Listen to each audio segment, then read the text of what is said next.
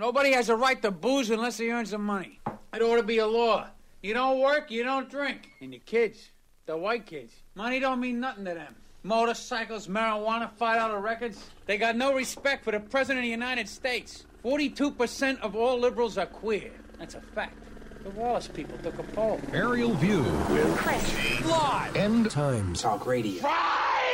Friday! 6 p.m. Eastern Time. Call 760 Four two two five five two eight. The Pound. YC.com. You have a podcast? Cool. Oh, yeah, I invented them. We're all going the same goddamn screw America way.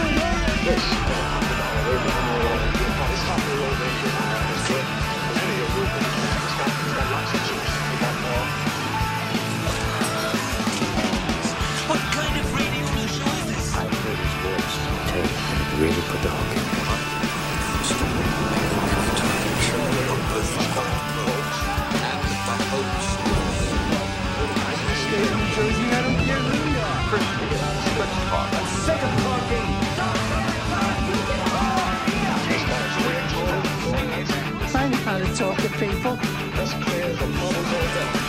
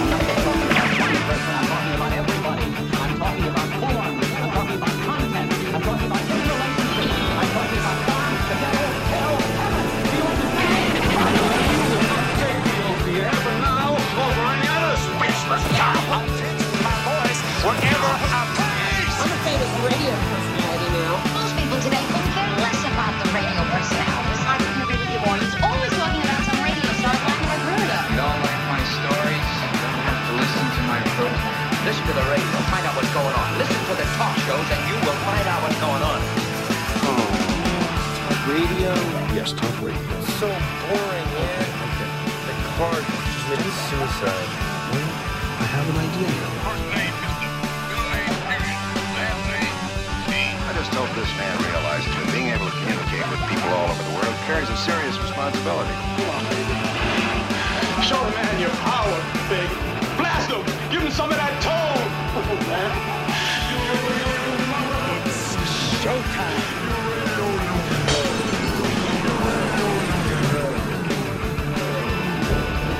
Don't you smile? Good evening, ladies and gentlemen of the radio audience. Very auspicious beginning. Sure, the talk show. You know, people phone happens to Buggy, that's what you talk about. Sometimes he agrees with the caller, other times he sets him straight. How are you today? I'm fine, thank you. How are you? Nice to see you. Have a nice day. Because you're bastard people. Why are they doing this? Why are they doing this? They said when you got here the whole thing started. Who are you? What are you?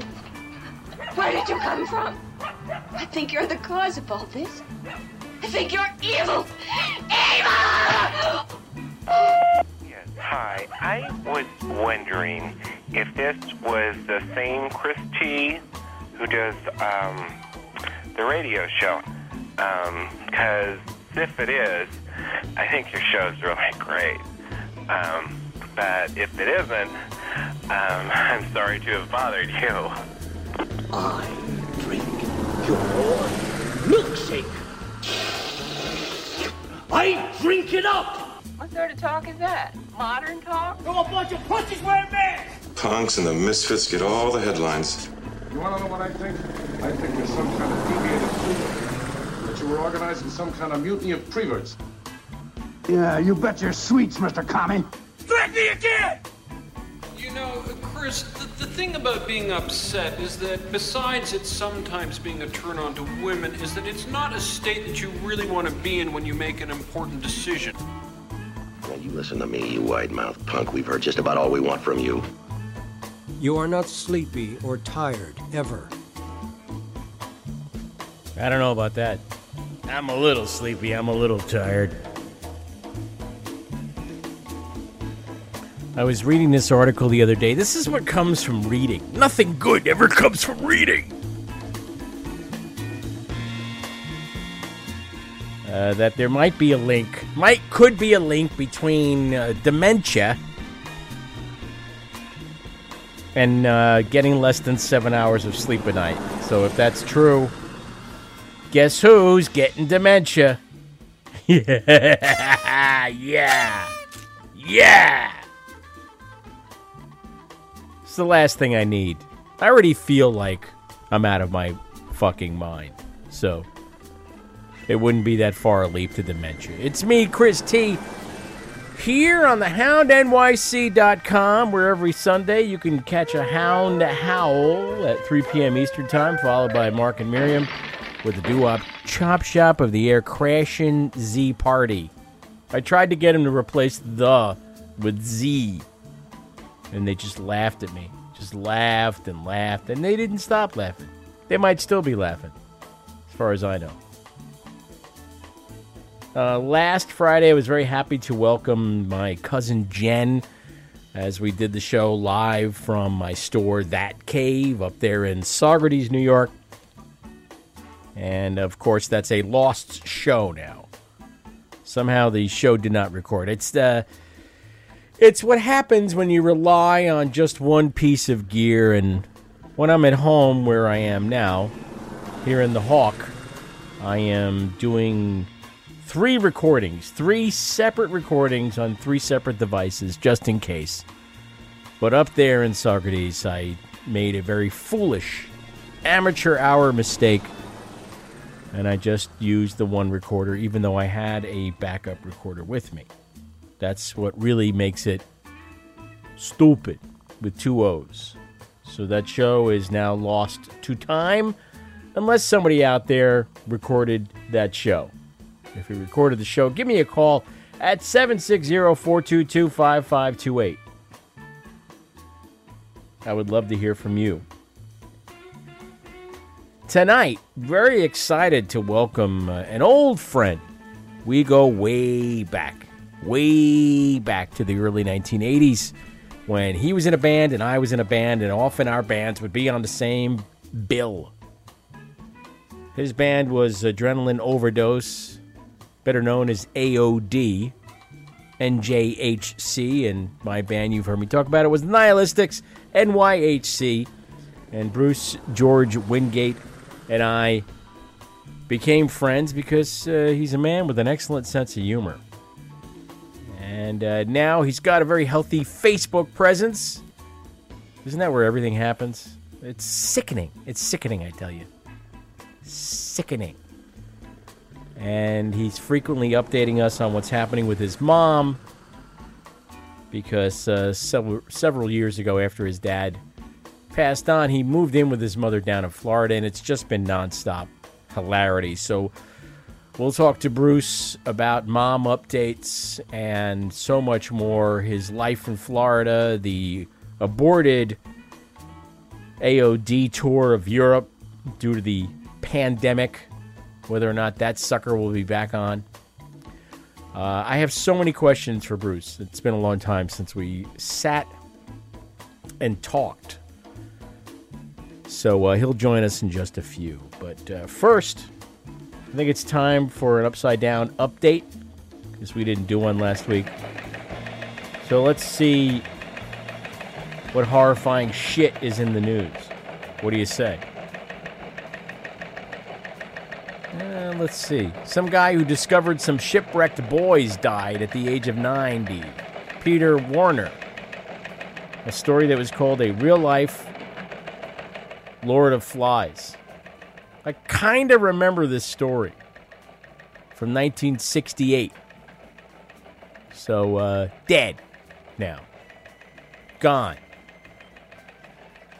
Insofar as what's on the front page of the paper, the CDC has recommended restarting the Janssen and Janssen vaccine. the Johnson, I, don't know. That just cracks me up. It's very immature. I get it. I get it. I don't mean to be that in, immature. Are they related to the brothers Johnson? I wonder. Hey, could be. Doubtful. Could be. Man might use that time to put some stink on his Johnson. The word itself makes some men uncomfortable. Johnson. Johnson? The word itself makes some men uncomfortable. Johnson. Johnson? The word itself Yes, makes some men yes, all right. Stop belaboring The the, point. The word itself makes What? some Why do I have this 1,500 times? Fuck sympathy. I don't need your fucking sympathy, man. I need my fucking Johnson. Oh, this is the one I was looking for. Here we go. You got your sunrise. You caught, caught a a prize. prize. You, you're making your Johnson. Party nights, summer whites. You, your friends, and your Johnson. Rooster tails, water trails.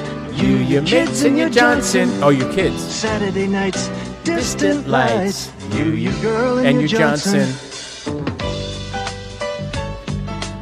You and your You and Johnson, Johnson. a way of life for over 50 years. Oh, that always gets me. Gets me right here. No, wait, right here. So yeah, they're recommending that they restart the Janssen Johnson vaccine. And why are they recommending that? Because I don't need uh, your sympathy. All right, we heard that already. Because people are getting all fucked up by this pandemic. It's it's gone on more than a year now, and it's it's it's it's it's fucking everybody up. It's fucking me up. It's fucking you up. It's fucking us all up. And I'm tired of it. Tired. Tired of what it's doing to my brain. It's doing weird, weird things to my brain. And I'm sure it's doing the same to you too. We need our brains. Even if we only use, what is the one quarter of them? One eighth of them? At any given time? I don't know. We still need them. And my brain, I go around mostly in a fog. This is my internal thought mechanism most of the time. Is everything I'm doing wrong? Can I do anything right? Am I headed into disaster? Is that what I'm doing? Is it all going to end badly? That's pandemic thinking. Oh, yeah. Nothing like a pandemic to fuck you up. There's not much else news worthy to report to you, so uh let's call Bruce. What do you say? Let's get Bruce on the phone and perk things up here. Perk thing I say, let's call Bruce and perk things up here.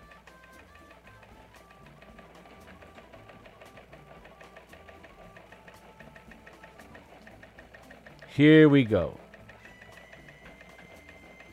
I'm just going to dial it manually because that doesn't seem to be working. It's a good thing I have a lot of experience in doing live radio. Other people would be in a sheer panic right now. I am calm, cool, and collected. I'm in the zone. Wherever the hell that is. The auto zone. Hmm. Yeah, yeah. Is this BGW? You got it. Does anyone ever call you BGW, or is that stupid? Mm, No one actually calls me BGW. My my mom calls me Brew. Ooh, I like that. How do you That's feel really about it? Only, most people call me Wingate. Honestly, just drop my first name, just cut right to the chase. Really, I, I, I guess it's okay. I don't mind when women call me that. BGW or Wingate? Wingate. I feel weird calling you that because I almost feel like I should be shouting it at you like you're working for me. Wingate! Well, yeah, that that Right. that would that it's sort of a different vibe when a when a woman says it. It, it takes on almost like a like a one name celebrity kind of thing. You know what I mean? Yes. I could see that being a little better than the Wingate that I just displayed. I don't like people calling me Brucey either, but again, I don't mind women calling me Brucey. So So one of the what I've what I've figured out so far in the two minutes we've been talking is like women, as far as you're concerned, can get away with anything. yeah, pretty okay, much. all right. Yep. I think we've determined that. Sure. All right. So when did you start putting the George in the middle? Um, you know, um, I sort of did that in maybe in my 30s, moving onward from there. Actually, it just sounded, you know, it's my dad's name, and um, you know, I just, um, I, I just like the sound of it. Everyone always tell me it sounds, it sounds very British. I think it sounds regal, if that's the same thing. Sounds you know, kind the regal. ladies at the deli told me that the exact same thing. So it sounds very regal. Yep. Wow. Did they ask if you drink your tea with your pinky up in the air as well? Um, they just knew. All right. They could tell just by looking. I was saying earlier that we met in the early 80s. It might have been as early as 1981. Do you remember uh, us meeting or when it what it would have been or where it would have been? Um, How how good is You your memory for this shit? By the way. It's weird. There are some things I remember distinctly. There are other things I don't remember at all. And um, you know, luckily I know people that can usually fill in the blanks, or vice versa. Do you know what I mean? Like together, we sort of make my contemporaries from back then and our contemporaries. I think we sort of make a, a collective memory of what we think happened. Oh, well, recently I've had that thing where people tell you something you did that you have no memory of and you're shocked by it. Sure, sure. I've I've had a couple of those actually. Yeah. I only re- within the past maybe three years, I finally got the details of a, a night I saw the Butthole Surfers that I just did not recall at all. I I knew that I was there. I don't really recall how I got there or what the circumstances were. And that was sort of filled into me. But I think I probably I want to say that we probably met around eighty two. Yeah, And I that say sounds that right. because, because I had moved to Texas briefly and came back around some at some point in '82. well, you fleeing a warrant or what? What was happening? Um, I had just graduated high school. My brother was living in Waco, and it was just one of those weird, uh, you know, weird seventeen-year-old decisions. I'll move to Texas. How And close did you come to getting involved with the Branch Davidians, for God's sakes? I mean, Waco. Well, you know, this is funny because uh, my uh, there was a bar my brother hung out at that that apparently uh, Koresh hung out as well. But uh, I mean, I was too young to hang out at the bar at that point. I wasn't even old enough. I don't know if the drinking age was 18 or 21. Whatever it was, I, I wasn't old enough to go to a bar. You could have ended up uh, in his band. You could have been in Koresh's band. I feel I- like so many so many things could have happened at that point in my life, and um, what ha- what what happened was I just got on a bus and came back. And it's funny when I left, you know, the the um, a tr- greater tri-state area, everyone was listening to Johnny Thunders, and when I came back nine months later, everyone was listening to the Bad Brains. So it was just that little time where just everything flipped, kind of. the switch got thrown. Yep, Yeah. and I want to say I want to say I probably met you for the first time maybe at either a uh, a show in Long Island with um, the Undead, which is one of the first sort of quote unquote hardcore shows I can recall going to. Yeah. And then another time we, I remember hanging out with you uh, extensively was at the show place. Um, In Dover, New So- Jersey. Yeah. yeah, that place. I, you know what I remember about that, which no one ever talks about whenever they mention it. The the sound man there was an old hippie, and he had this crazy setup where he would play his guitar along to whatever music he was playing over the PA system. Oh, was he any So there- good? Did What's he, that? Was he any good when he played his guitar, or was he insufferable? He he noodled in a Pink Floyd manner, but it was it was just it was this odd sort of you know push pull kind of thing where there'd be a raging hardcore band, and then between between bands there'd be you know twenty minutes of Pink Floyd esque noodling from the sound man. So Well, I mean, uh, David Gilmour is uh, one of my favorite guitarists. Uh, I, I I know I shouldn't be admitting that as a punk, but he. Uh, I don't know. I don't even know if I'm a punk, Bruce. For, forget I said that. But was he any? Was he, was he anywhere near that talent level, or was it just horrible, sort of you know, David well again, I'm again you saying you shouldn't really know if you should say that as a punk. I don't know if I should really say that as someone who is or make that judgment as someone who is 20 something and probably very drunk. All right. Wow. So I just I remember when we played when we tried to play uh, the show place in Dover, and I don't know. I, I in my memory we only went there once because I remember it was a long drive for the Nihilistics all the way from Long Island to go to it Dover, New Jersey. It, it was out in the middle of nowhere. It was in the near like middle of nowhere, and it was it was ostensibly a strip club, wasn't it? I mean, was it wasn't the show Yes. a strip club? Who started like a lot of these places in the '80s decided they were going to start staging shows, uh, hardcore and punk shows, to bring Yeah. in the kids and make a few bucks. It was one of those places where when you walked in, you were overwhelmed by the combined smell of uh, of puke, ammonia, and bleach. Like they tried to cover up the puke smell with ammonia and bleach, and it didn't quite work. So mostly we stood around outside. Like when other bands were playing, I was out in the parking lot, and the Nihilistics never got to play because that's the night.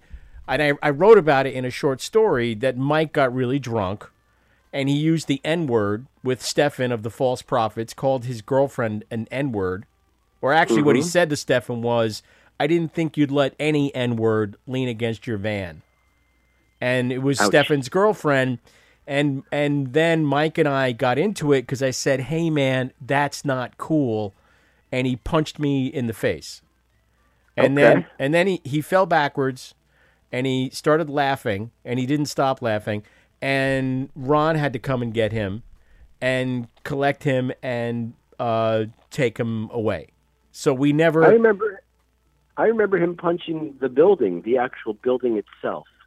Yeah, he punched me too. He might have punched the building, but I remember him also punching me because I was more hurt. The sting of the betrayal was greater than the sting, you know, than the punch. The the fact that he punched me was worse Sure. than the physical pain of the punch because I, I don't know. Have you been punched by any bandmates? You've been in AOD, you've been in the Brunch Mummies, the New Reagans, Um, the Earls of Sandwich, Total Dick. Did any of those other band members in those bands ever punch you in the face? I don't think I've been in scuffles uh, scuffles with bandmates, not like real full out scuffles, but I, I I've been punched in the face before. Okay. By band members. Or no? Oh, not by band members. Not by band I've, members.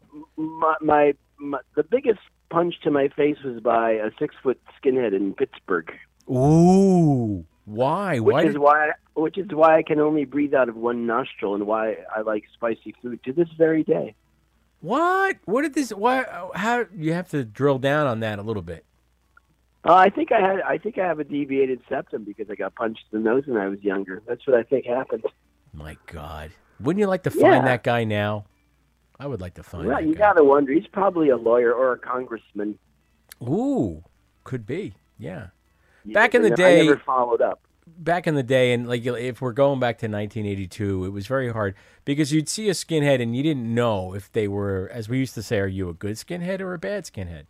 Because Sure, some true. people were into the style. Shockingly enough, they wanted to shave their heads and wear boots and braces, but they didn't embrace, uh, you know, national socialism or whatever, wh- whatever the Skrewdriver people were involved with in England. You know that crap. Um, Sure. But they they liked the music. They liked oi music. They liked two tone music. They liked ska, and so it was very Sure. difficult. You couldn't tell on sight if it was a friendly skinhead or a I had a lot of good friends that were skinheads. But Yeah. you know, the real turning point was really in the mid '80s with the whole Geraldo thing and daytime television. and uh, what's his name? The guy that just passed away, uh, Metzger, right? Was it Metzger? Oh yeah, yeah, Metzger. Yeah, He's the guy that realized the potential, and I have to say this is smart on his part because at that point the whole sort of white power Aryan thing was kind of aging out a little bit. That the group that was there at the time, and he was astute enough to see, realize there was new blood to be had, and he started recruiting from the, the punk rock skinheads, pretty much. and then uh, years later, the film Green Room uh, was born. So that pretty That's much right. sums up that process. I actually saw that film. Yeah, it was a good movie. I liked it. It had Patrick Stewart as a Nazi. Come on. I did. I did enjoy it as well, and Yeah. the other film by the same director is pretty good too. Yeah. I can't remember what that was What's called. his though. face? I, I can't remember his face. I can't remember. Yeah, I name. can't- But he's yeah, I he's done a few good films. Look them up. We're gonna be all over the map with uh, Bruce Wingate, by the way. So please try to follow along at home. Um, Buckle and, up. Uh, you know, you mentioned uh, somebody who died recently, Les McKeown from the Bay City Rollers died. Did you feel any link because you know AOD famously covered Saturday Night? Did did a little sure. part of you uh, shed a tear for Les? I I genuinely like the Bay City Rollers. Um, you know, I, I I wouldn't say I was a uh, a roller fanatic, you know, Mhm. but I mean, uh, obviously, uh, what we were into was sort of against what they were theoretically where they were the- theoretically coming from. But there was always that embracing of um, stuff you're not supposed to embrace as a punk rocker, and that was one of the things. You know what I mean? Yeah, but it's interestingly enough, I would be willing to bet that AOD uh, was more squeaky clean than the Bay City Rollers. They they had a squeaky clean rep, but they were actually pretty nasty fellas. They ran people Yeah, over and they that. drank to excess and they uh, screwed people and you know so the the image was all uh, you know fun and Sure. Upbeat, but uh, it was scaling beneath the surface with with lice and other things. Just saying. Sure, I've heard Yeah. about that. I've heard about that. Big Quaalude fans, from what I've read. big, big Quaalude fans. I just remember when they were literally supposed to take over the world. They were pitched as the new Beatles. There, there was no. I think people even called them like the. This is the biggest thing since the Beatles. And I remember watching them going, "This, this is the, the this is going to replace the Beatles, really?" Yep. Oh well. Uh, Les is dead, by the way. So. They had some- They had some really good songs. Yesterday's Heroes is an amazing song. It's probably my favorite song by them. Yeah, and as bands that came out of Scotland go, uh, how many others can we think of off the top of our heads? There's n- Other than them and the Rezillos, really, that's what comes to mind immediately. well, the Proclaimers weren't they Scottish? You know, with the Uh, I think 500 might be miles. right about yeah, that. Yeah, I will. Yeah, Might be right about that. I actually once mapped that out, by the way. you did a family The- the- tree of Scottish bands. No, I mapped out the 500 miles they were willing to walk and, and what it would cover. I did a whole 500 uh, miles each, uh, 500 uh, mile diameter, and and put a big circle around their hometown, just to show where they'd be willing to walk. so how? So where would they? Where would they get to from 500 miles away? now I'm curious. Like, where a could lot they of go? it was a lot of it was water, as I recall. I can't think of the farthest reaches. But I'd in the have to bring it song, he says, "And I will walk 500 more." So he could have walked a wa- thousand miles. it's a thousand mile di- Well, I can't remember if it was a radius or dia- I can't Yeah. remember. I'm terrible with math, but I know it was a thousand mile direction from their hometown because it was 500 miles and 500 more. I just want to So, uh, see. Uh, I just want to see a video where he does that, and then he gets to the door, and he knocks on it, and the woman opens the door and and, and basically slams it in his face. That's what I want to see. Like after twenty minutes of screen time of him walking five hundred miles is basically turned down. So I would imagine that walk back is a lot less jaunty than the one there. yeah, there's no. So- hey, you would be the person to write the song for the walk back. See, now you should do an that. answer song. An answer song. Like this goes right along the lines of my idea of writing a song called um, party like it's twenty nine ninety nine. Ooh, wow. Well, you're getting uh, the folks who are listening on the houndnyc.com to Aerial View with uh, me and Bruce Wingate are getting a glimpse into what we used to do, sitting backstage, waiting to go on on a bill that usually contained eight or nine or ten bands. When there was was a benefit. there was a lot of time to kill. Yeah, you not only was it eight or nine or ten bands, you weren't getting paid. Not only were you not getting Yep. paid, you were spending your own money to put gas in the car and humping your own equipment up two flights of stairs to go and Yep. play to a room of ten people, and uh, it was thrilling. It was all kinds of thrilling. But what I always Well, look were you involved in a? Uh, no, that wasn't. I don't know if that was you. I remember the one time um, a friend of mine and someone else put on a gig in Williamsburg and rented the space. It was near the bridge, and we had to go there on like a Tuesday maybe and bring lumber and uh, cinder blocks up to up these flights of stairs to build the stage, and then go and then go back to Jersey and then go to work and then wake up the next day and work again and then drive back there and play the show and then drive back home and then get up and go to work again and and ultimately I have a recording of the whole thing and it's just one big fist fight. Oh my God! You can't I wish. really hear much of the music. There's hardly any songs played, and after all that work, it was just some people on drugs fighting each other. Well, listen, at least AOD has on YouTube videos of you guys on stage. Uh, your lifespan was longer than the Nihilistics, but the only video ever shot of us, because this is pre everybody with a phone and, and a camera in the phone, sure, is lost to time. Apparently, it was in Mike's basement when it got flooded, and so unless somebody else out there, like there's now video emerging from uh, Peppermint Lounge that the guy at the mixing position shot.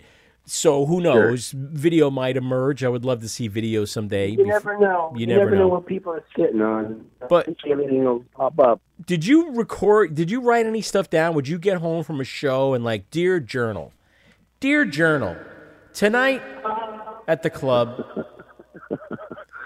No, I was not really uh, uh, that. I I wouldn't do that, but I think a lot of the, the stuff I did uh, of that nature probably was in letter writing, to, uh, writing to people, writing to various friends and stuff. You know. Oh yeah, you're starting to put some of your letters uh, up on Facebook. It's always interesting to see the old letters. I was and pro- prolific letter writer. I love to get mail, and I and it, that was one of the cool things before the internet. It's one of the ways we kept in touch with people, and yeah, I do have letters from all. It was very cool to be like you know, twenty whatever, and be getting mail from like you know Germany, Poland, California, Ohio, Canada, everywhere. Really, you know, I I, I still like getting stuff in the mail to this day. I don't. I get a lot less. I, I keep promising to put something in the mail to you, and if it wasn't for, uh, who can I blame it on? Uh, my my sheer laziness, I would have done it by now. There, I'll take the blame. Sure. I, it's it's on its way to you. Don't worry about it. But you know, fine. I mean, you know, it, when it gets here, it gets here. You know. listen, I'm proud that you.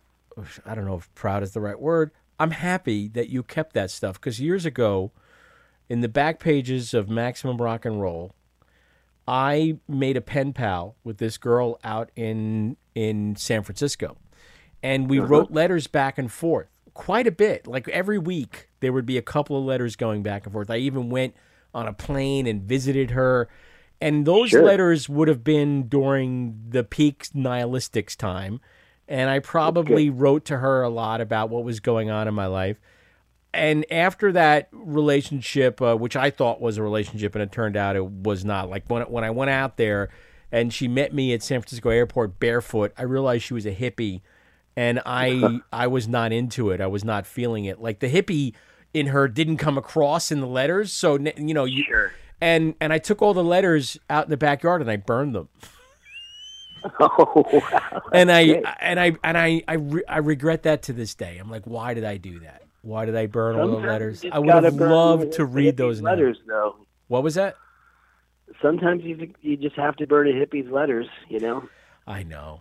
Uh, let's tell everybody who Bruce is now that we're 35 minutes into the program. Uh, from uh, Elmwood Park, New Jersey, where they're now Elmwood Park uh, shooting season two of uh, the Wu Tang, an American Saga TV show apparently, and um, somehow managed to meet up with the the other fellers in adrenaline overdose, namely uh, Paul Richardson, who's now a neighbor of mine, lives around the corner. Uh, Dave Scott on drums and Jack Steeples on bass. And so, what was that collision like? Where where did did you all meet in school or somewhere else?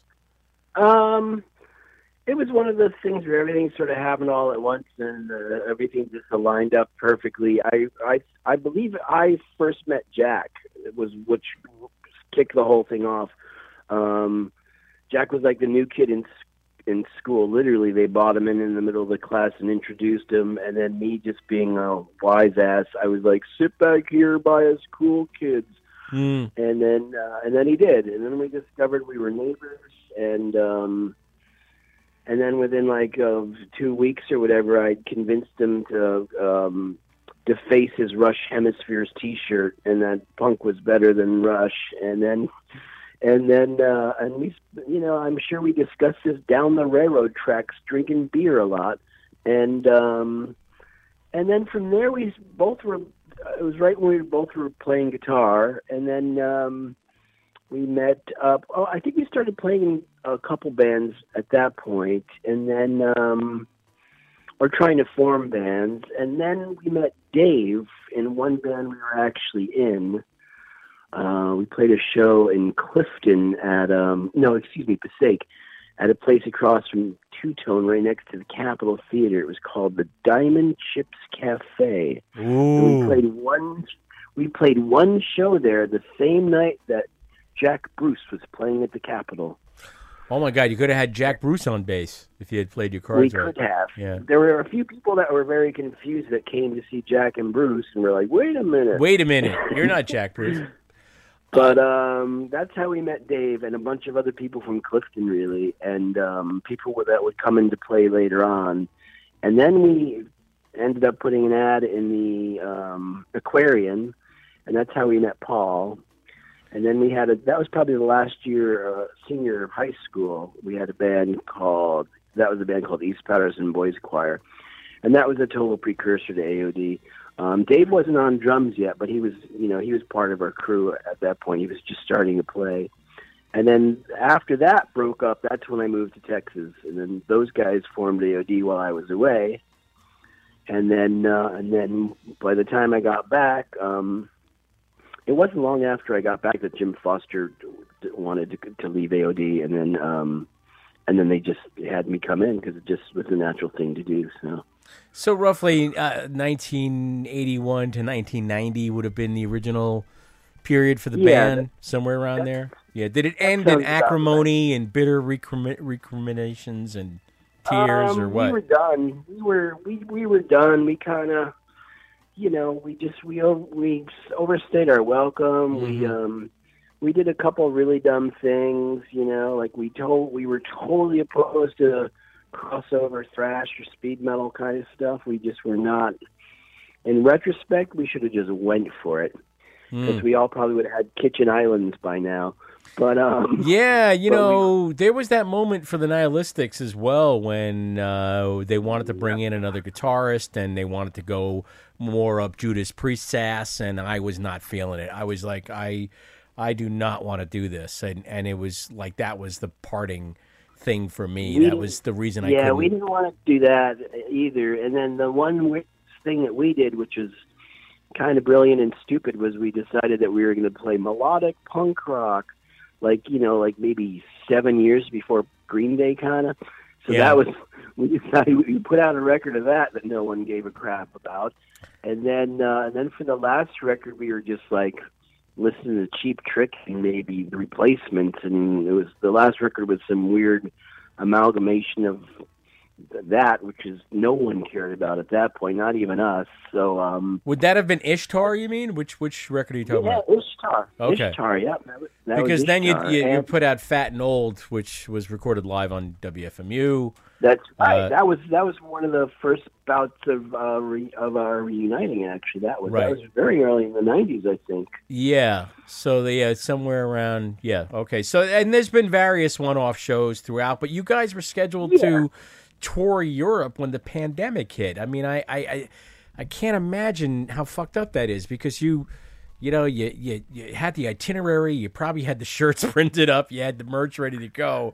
We and we were literally that we we never gone to Europe. We we we were supposed to go once before when we were originally together, and for whatever reason it fell through.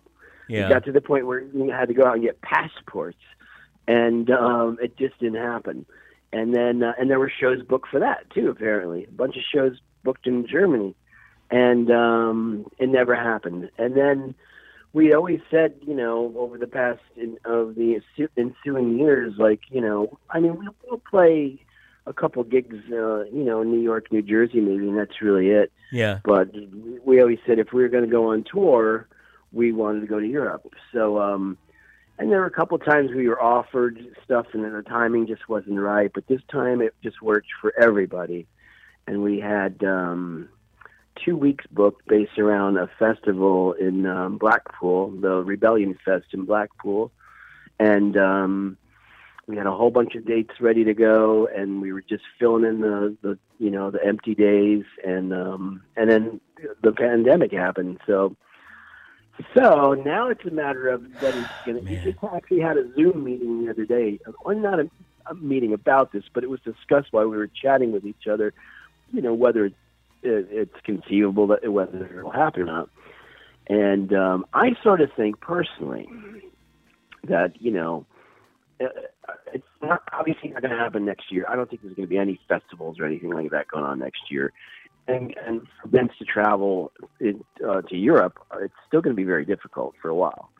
Um, Yeah. I sort of think in my head, like if it doesn't happen by the time we all hit sixty, it's it's pointless to do it. Do you know what I mean? Like, I just I feel stupid playing, you know, the songs that we wrote in our twenties when I'm like sixty. I just I I think that's Well, I mean, it depends on who you take as your model. I mean, if you're looking at Iggy Pop, I mean, he's still out there and he's still performing, though and people don't, you know, bust his balls about being an old fuck, and so No, that's true. But the You know- thing is, the, the the style of music we played and the reputation we had, we were really, really fast. right. So, like Right. you know, as soon as you say reunion show, I personally, I think in the back of everyone's head is like, can they still do it? And I don't want to go out there feeling like I have Yeah, but- something to prove. Like, But Bruce, no, Bruce, no one's going to an AOD show asking if you guys can still hit those high notes. I mean, can you still play the freaking guitar fast? That's what it comes down to. Are you are you practicing? Are you practicing your runs? Are you sitting at home in Uh, Florida? I, I was re- I was relying on muscle memory for most of the reunion Oh. I know. got- It's like if you asked me to play a nihilistic song now, I would just stare at you like blankly. I, I wouldn't know any of it. Yeah, I just, I mean, I if I were if I were going to do something like that, I'd want to enjoy it. No, and Mm. it's not feel like I was running some sort of endurance competition. You know what I mean? Like Yeah. an endurance event. You know? Yeah. So that, and that's just where I lie. And you know, there's a certain point where it just, I don't know. It just, I, I don't want it to ring false in any way. Do you know what I mean? So Yeah, you were I- always you were always very conscious of sort of like not being a dick. So yeah, if that if that meant you were going to be a dick, then then don't do it. You know, if if if it feels like a dick move, then don't do it.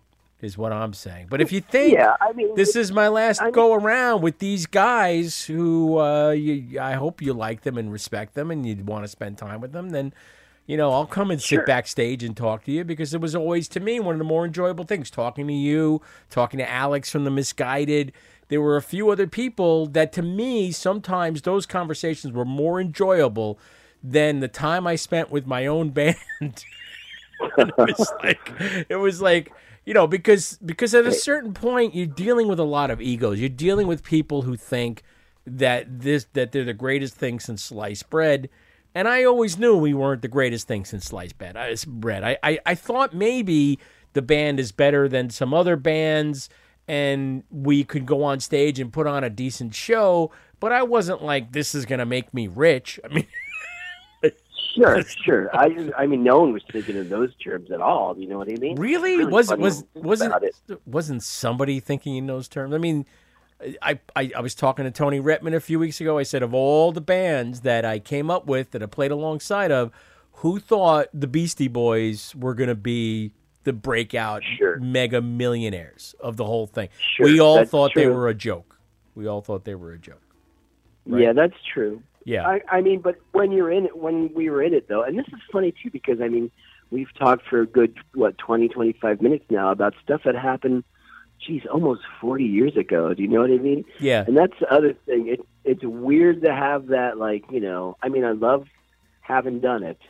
But Yeah. it's, I, I'm on that end now where there's some days I wake up and it's like the last thing I want to do is be Bruce from AOD. You know what I mean? I mean, I I, hear you. a lot of other things. And I apologize, but you know, I, I- I think what I No, no, see, that's fine. what I see going fine. on is a lot of people talking about it now. There's a lot of podcasts and people talking about it, and and I'm like, you know, why can't I talk about it? Because I never talked about it before. I didn't go on every week and talk about this Yeah, because sure, why sure. bother? But That's understandable. You know everybody else is but we'll you know we can move into the conversation about florida because you moved down there some years ago to take care of your mom. And i, I, I want to know like how much of a change was that for you going from danbury connecticut to central florida?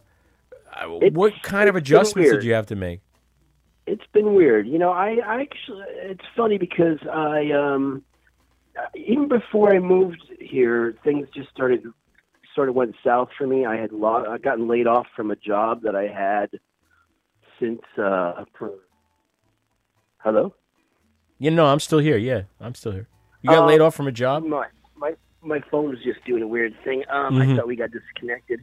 Um, yeah, I got laid off from a job I had for about 17 years, and or no, maybe 15 years, and uh, and I ended up having finding out I had all these health problems that I you know didn't uh, need to take care of, uh, diabetes, and I had high blood pressure and this and that, and, Mhm. and then I had trouble finding work.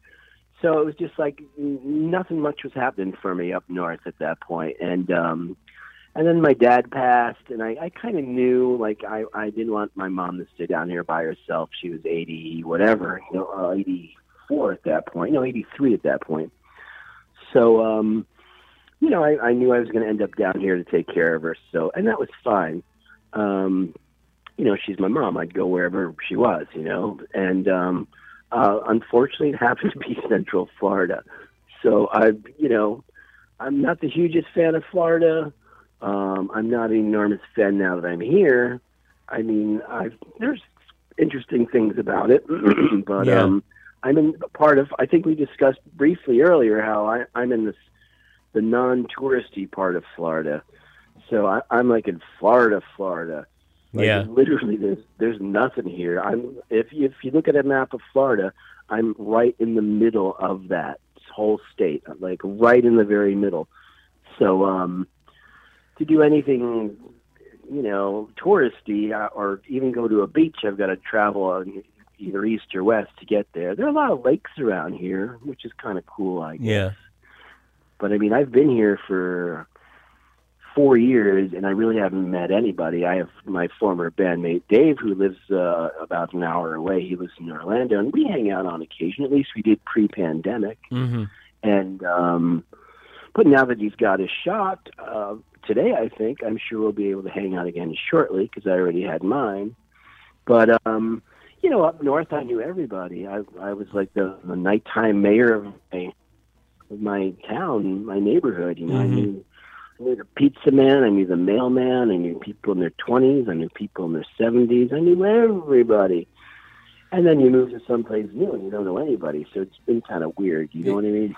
I find Florida weird to begin with. I mean, the closest I've come to where you are is probably well, it seems to be equidistant between Ocala and Orlando. I, I was telling you earlier about my first time down there would have been in like '72 when they Sure. they had Walt Disney World open for a year, and my my grandmother and my aunt wanted to go, and they took us, me and my brother, who was a year older than me, and we drove down to Florida.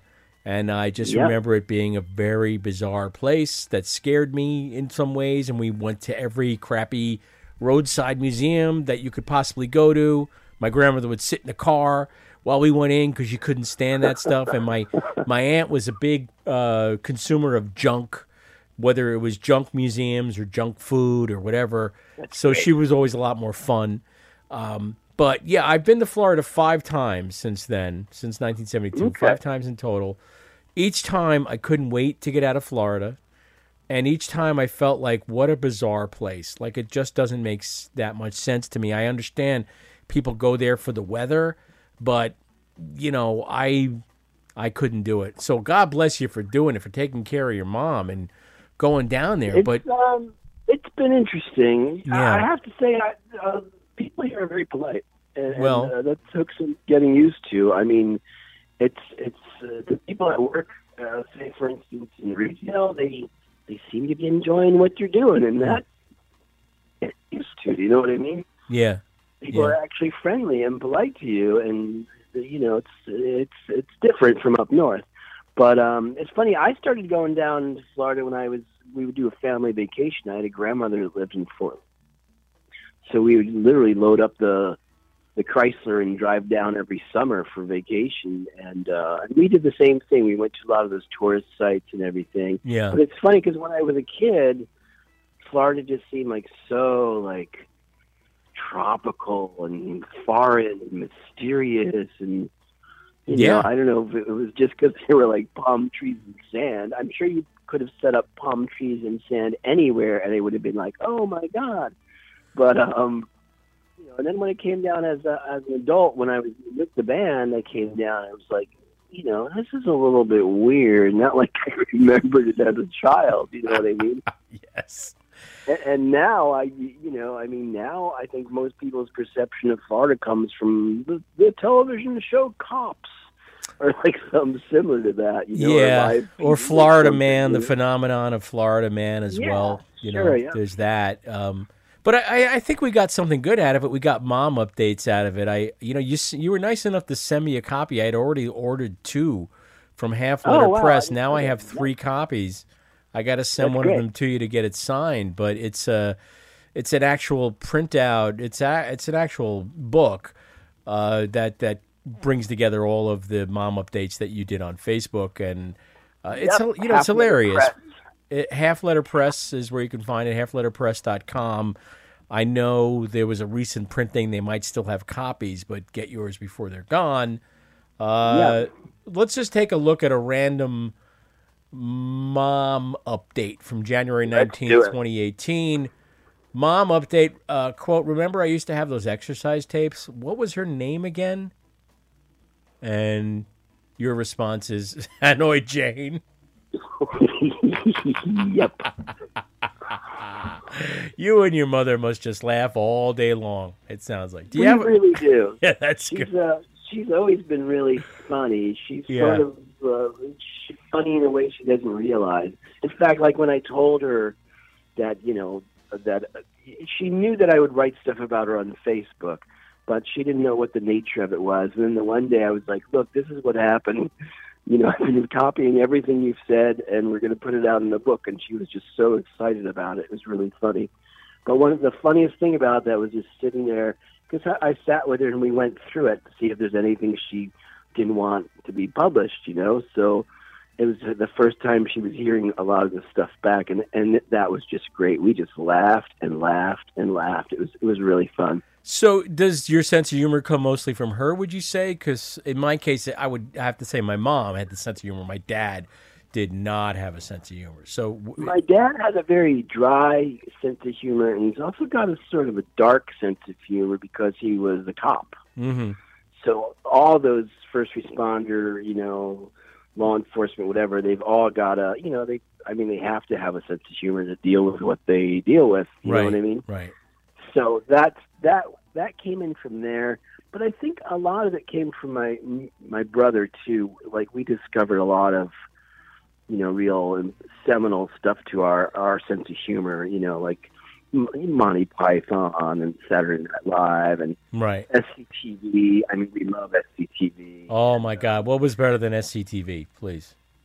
It's the, it's the best. It's still my favorite comedy show, really. And yeah, um, I gotta, I gotta go. SCTV and then Kids in the Hall might be right below SCTV, and then Sure, I, would, might have I to. agree with that. I might have to go with Monty Python in at number three, and then SNL if you're talking about comedy shows. But I know that's going to be controversial. Some people are going to be like, "What? Monty Python's not at number one?" But Monty Python was still a little too exotic. You know, it was British, so a lot of it I didn't necessarily Sure. get, even if I was a lot of it doing the routines. kid, you know, you miss a lot of it. That's true. You're Yeah. very, you- you're very true about that. Whereas SCTV, you're a little bit older and you could figure it out pretty much uh, immediately. You know what I mean? Yeah, yeah. Um, I, I I always appreciated your appreciation of the absurd because it's life is absurd, you know, and to get through it, you have to be able to laugh about it. It's been a tough time to get through this pandemic. How are you and your mother doing getting through all of this? What's happening now? Um, we're doing all right, actually. I mean, um, it's in a weird way. Like I mentioned, how I'm just kind of not really sociable since I got here. So the, the pandemic didn't really have much of, of an effect on me at all in terms of social distancing, you know. And it was my mom has a, had a few places she'd go, like to church or whatever. She liked to go book shopping for used books because she likes to read murder mysteries and stuff like that. So uh, we made a few adjustments there and, and ordered more stuff online for her. But Mhm. um, she's she's fine. I mean, she's a trooper. She got her shots before I did, and just recently returned to church on Sunday, socially distanced church. Everyone's got to wear masks. So, Okay. um, you know, she's doing great. Everything, you know, we can't complain at all, really. You know. I'm glad to hear it. And uh, so, uh, do you ever foresee heading back north? Do you think Florida is it? Do you, you know, if you if you decided to head back north, would it be Connecticut? Would it be New Jersey? This is the question that I think about. Mm. I mean, I definitely have remained in Florida from here on in. Okay. So um, I think about going back north, but again, where do I want to go? Why am I going there? Right. Other than other than actual pizza I and my would- friends, of course. I miss my friends greatly. Yeah. so I that mean, makes, that makes me think I would probably end up in Connecticut. But um, yeah. you know, I mean, I, I loved New Jersey, growing up in New Jersey, but I, I sort of made a, a life for myself in Connecticut. So I spent more time in Connecticut than I did in New Jersey, really.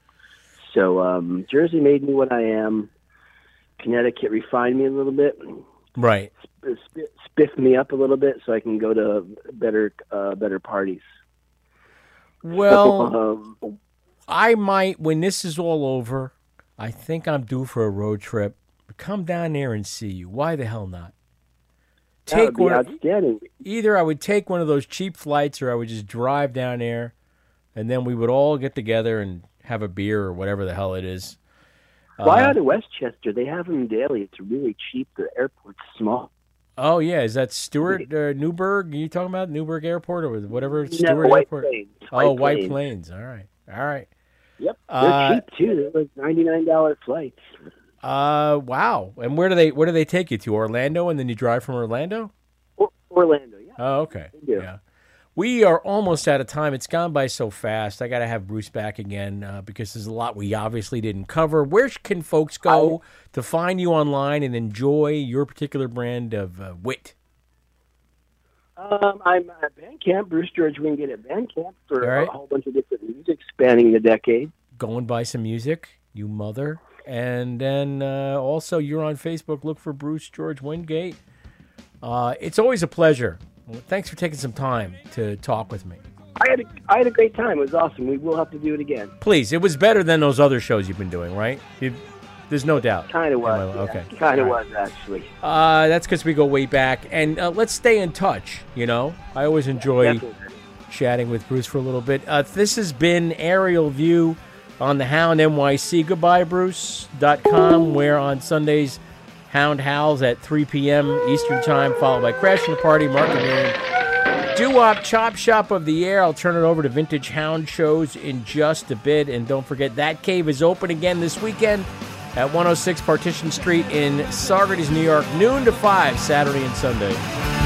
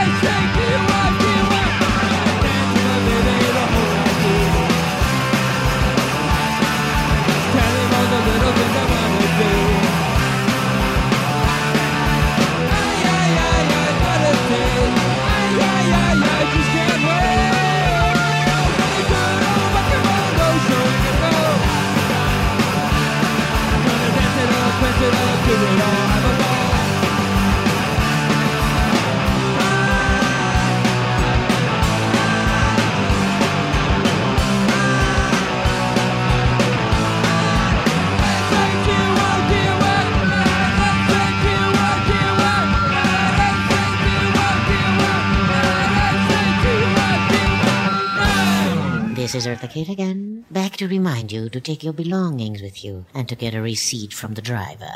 Have a perfect day.